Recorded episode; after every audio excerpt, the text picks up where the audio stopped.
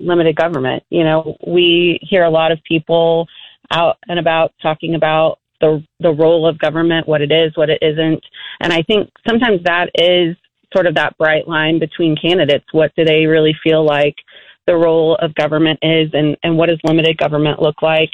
I, I think in addition to that, also, you know, you were talking um, just you know a segment ago about about being pro life and and making sure that we're protecting the unborn, making sure that we have policies that that stand for that. I think in Missouri, thankfully, we've done a really wonderful job um, when you're looking at someone you know who's running statewide or who's running nationally. We want to make sure that we have people that are going to protect that um, throughout those those avenues. So I think those are kind of some of my top two. Um, Cass, what are some of yours? Yeah, I think above and beyond anything else, they need to be able to um, answer the question, what does it mean to be a Republican? Because there's a lot of people who say, I'm a Democrat, I'm a Republican, I'm a progressive, I'm a conservative, but they actually haven't read the party platform. They don't know under which umbrella truly that they sit. And so they run as something and then they get into office and they act as something else. And it's shown in voting records. It's shown in the way that they conduct themselves with other people in the party. And it, it really shows in the fact that we have a Republican supermajority in the state, but we have a difficult time passing Republican priorities. We have a difficult time getting very many things done. You happen to be one of the people that has actually gotten some um, some of your legislation over the finish line.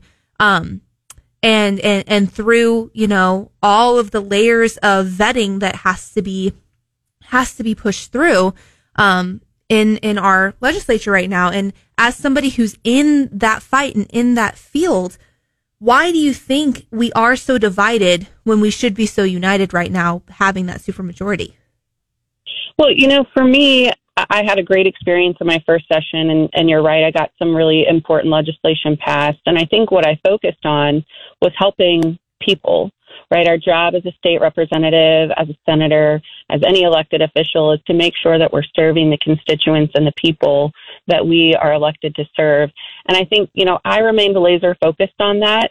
Uh, within the boundaries of what I feel like is important in the party. And so, you know, one good example I think something that has been on the minds of a lot of individuals with disabilities, and we're talking about individuals with developmental and other disabilities that they've had their whole lives.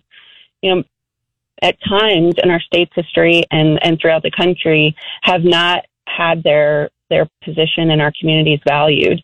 And so we passed legislation this year that showed that we value them as members of our workforce and, and made sure to ensure that they have the opportunities. Now, this isn't the type of language and bill that says, hey, you should get this opportunity no matter what. No, you have you have to work and and do the things necessary to hold a job and to have those positions but we shouldn't be hindering we had laws in place that were hindering the amount of money that an individual with a disability could make and that's not okay so right. just looking at the party platform um, in a more broad perspective and looking at the types of legislation that can really help people on the ground level. I think for me, that's really what it's all about. I really care about being somebody that can stay true to my word and, and be a trusted person in the legislature to help people on the ground level. And I think if we, we can keep a focus there, then then that's really paramount. But also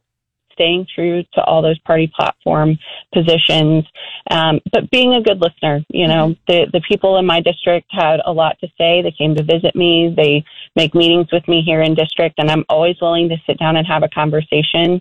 And with the lens of what I believe I need to stand for as a conservative, as a Republican, we can have those conversations and, and have that civil discourse. And I think we have to maintain that.